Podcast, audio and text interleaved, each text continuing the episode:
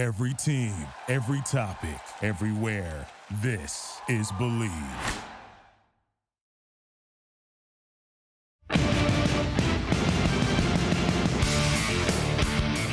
Hello, Raider Nation, and welcome to another edition of the Believe in Raiders podcast, Believe Podcast Network. I'm your host, Dennis Ackerman.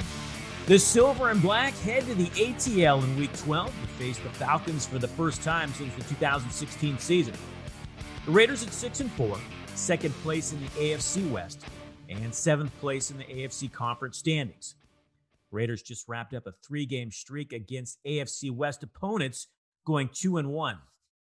This marks the first time playing in Mercedes-Benz Stadium and the Raiders' final contest against N F C South this season. Silver and Black is two and one against the division with wins over Carolina and New Orleans, and their only defeat coming against the Tampa Bay Buccaneers.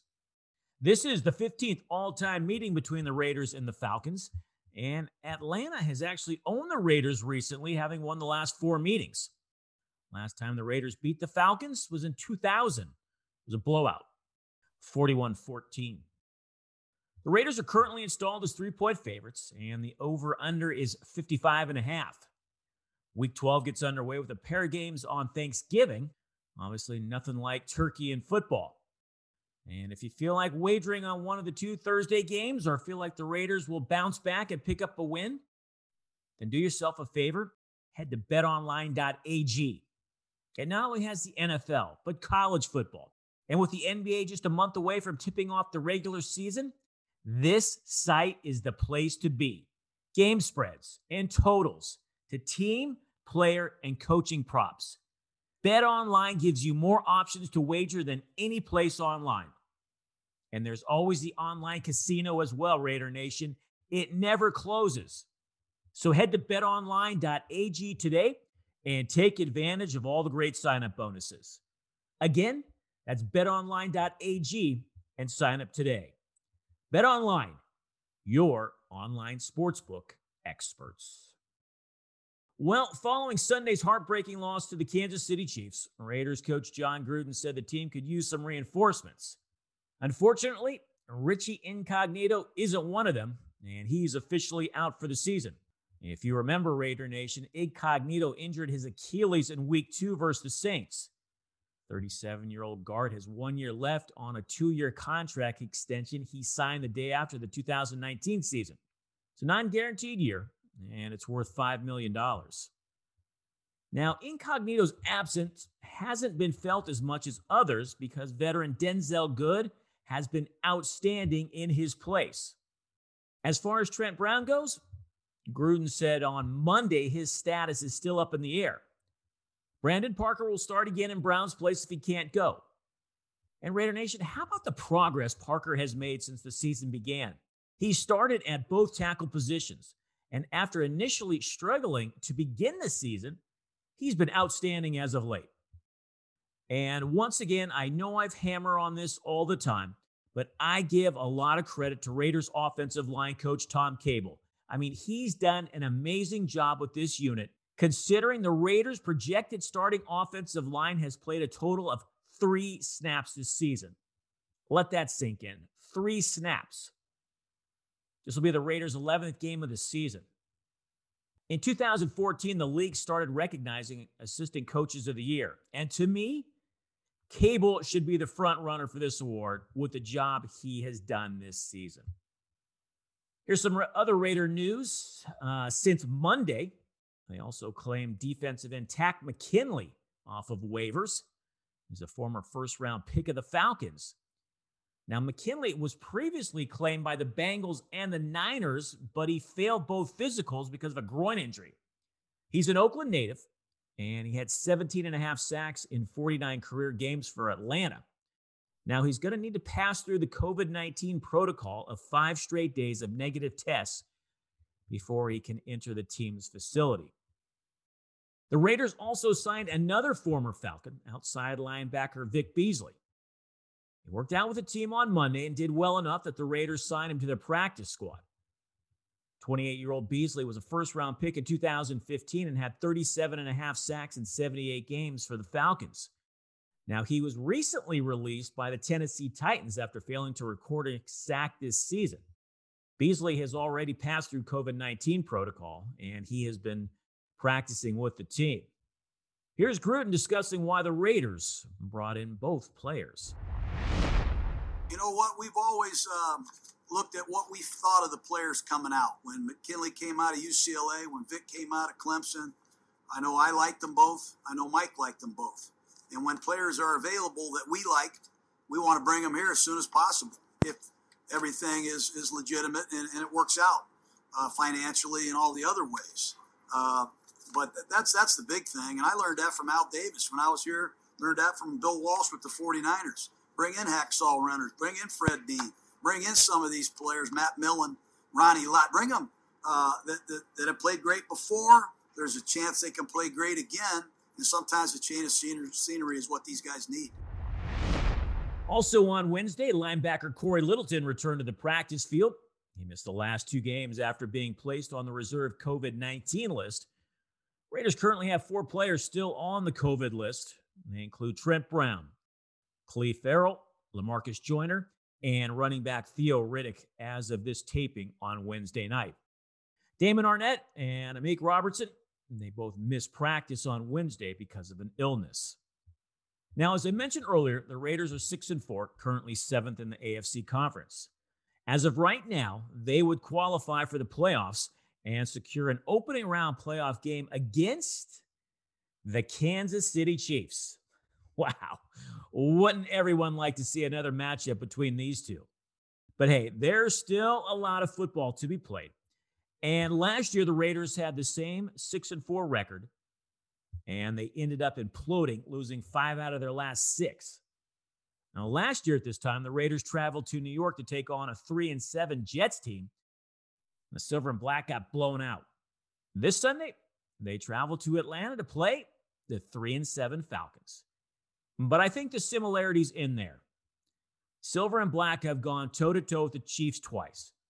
And they're one of two teams to beat the Saints, who are currently the number one seed in the N F C. And the Raiders' offense, it's so much better this year compared to last season. They're averaging nearly ten more points a game, and they've shown they can win throwing the football or running the rock. The schedule also plays out favorably down the stretch.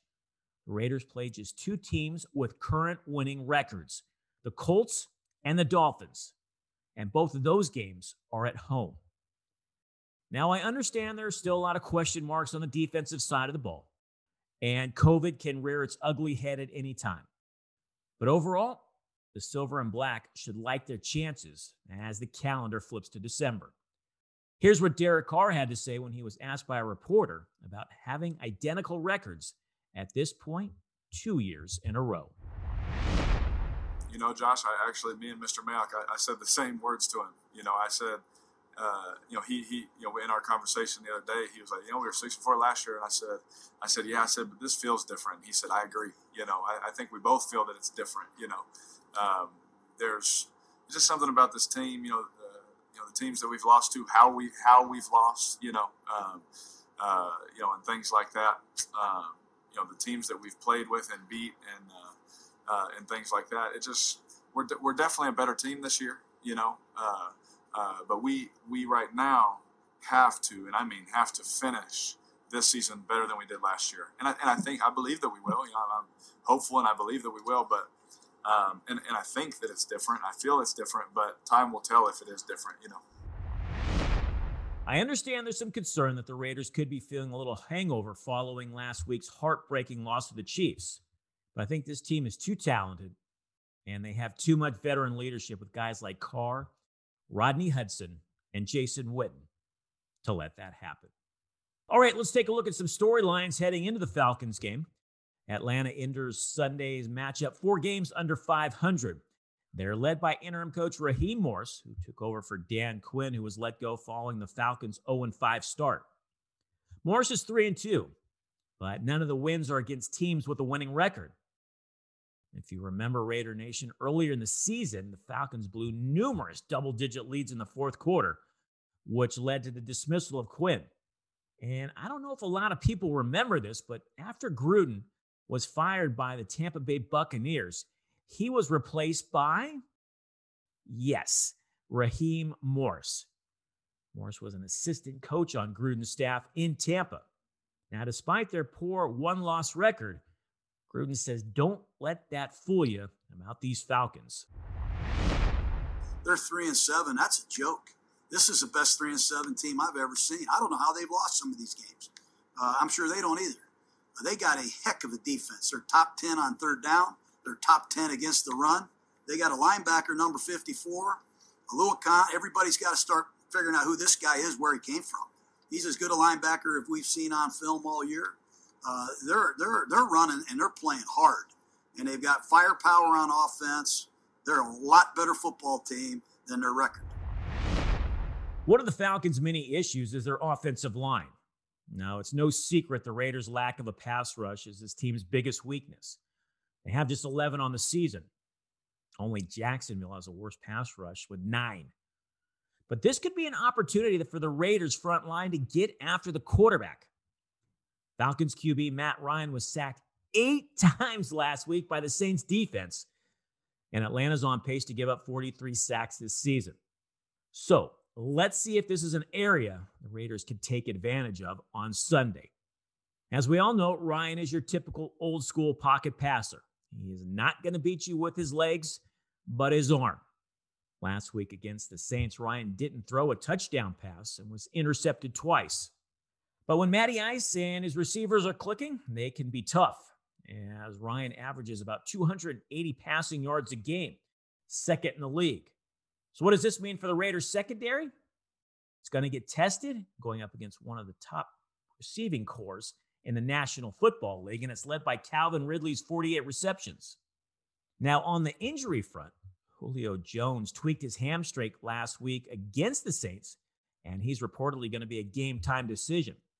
Jones has already missed a couple of games earlier this year, and he's second on their team in receptions. And then there's third-year wideout Russell Gage out of L S U, who's had a breakout year with forty-two catches. Raiders secondary is going to have its hands full. But if Jones is a no-go, that's a huge break for the Raiders. Here's Trayvon Mullen discussing the challenge ahead for the team's secondary. For me, I just continue to be me. Um, uh, for me, I prepare as... Um, if I prepare well, then I play well. I don't too much look at um, other guys and those names and how they play. It's too much of what I do, what I can control, and I go out there. If I play at a high level and execute, um, then I feel like I'll be well. And as a group, it's the same way. Um, we practice well, execute and practice, um, play on Sundays, and we'll have a good turnout. I'm also curious to see how defensive coordinator Paul Gunther divides up the linebacker snaps now that Corey Littleton returned to practice on Wednesday. The Raiders essentially play a four two five defense, and Nicholas Morrow filled in very well during Littleton's absence. And Nick Kwiatkowski, and I think he's been getting better and better each week. So, is Littleton left out? I mean, he was supposed to be the team's biggest free agent offseason acquisition. Well, let's face it, Raider Nation, he has been a big disappointment so far. So let's keep an eye on this Sunday, how Paul Gunther divides up the linebacker snaps between those three. Over on the other side of the ball, offensively, the Raiders' offense is the real deal. The N F L knows it. So do you, Raider Nation.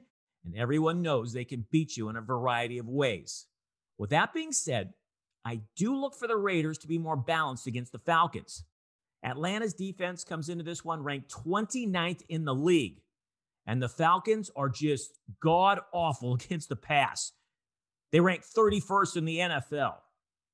Now, they're not that bad against the run, but I think it's one of those cases where teams are so successful with the passing game, they just don't run as much on this defense. But once again, with that being said, I still look for Gruden to try and be more balanced. I mean, let's look at the last four games. And the Raiders' offense has really been sort of one-dimensional. Against the Chiefs, Derek Carr threw for two hundred seventy-five yards and three touchdowns. But the ground game was held to less than ninety yards. I mean, Josh Jacobs never really got going after that opening drive and was held to fifty-five yards on just seventeen carries. Prior to his big performance against the Chiefs, Carr averaged just under one hundred fifty yards through the air in his previous three games. But in those same contests, it was the running game that put up big numbers. I mean, the ground game was tearing it up, averaging over one hundred ninety yards a game. Now, I would still like to see the Raiders try and incorporate Henry Ruggs the third more into this offense. You know, they ran a jet sweep with him in the fourth quarter, and it netted a first down against the Chiefs. And I remember Amari Cooper's first season with the Raiders, and former offensive coordinator Bill Musgrave, he ran a lot of wide receiver screens to get Cooper involved early and often in the offense. Maybe something for Gruden to think about.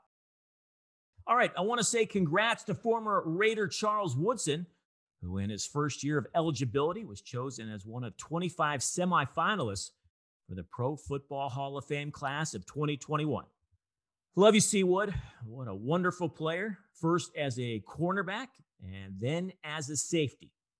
You know, I'm not a big jersey guy, but I do own a Charles Woodson home version number twenty-four jersey. I mean, he is one of my all-time favorite Raiders. All right, Raider Nation, since it's Thanksgiving, just wanted to share some simple things I'm thankful for. Not many, but uh, just wanted to share them with you. I'm thankful the N F L is still playing right now. It's been a crazy year, especially with COVID. The fact that the N F L has been able to pull off the season until now, I think is really remarkable. I'm thankful the Raiders are six and four.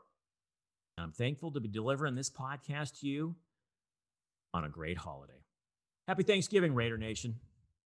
Don't forget, kickoff is set for ten a.m. Pacific, and you can watch it on your local C B S affiliate.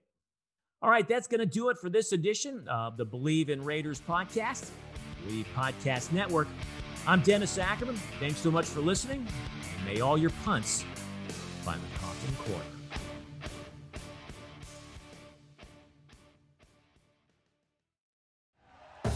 Thank you for listening to Believe. You can show support to your host by subscribing to the show and giving us a five-star rating on your preferred platform. Check us out at Believe dot com and search for B L E A V on YouTube.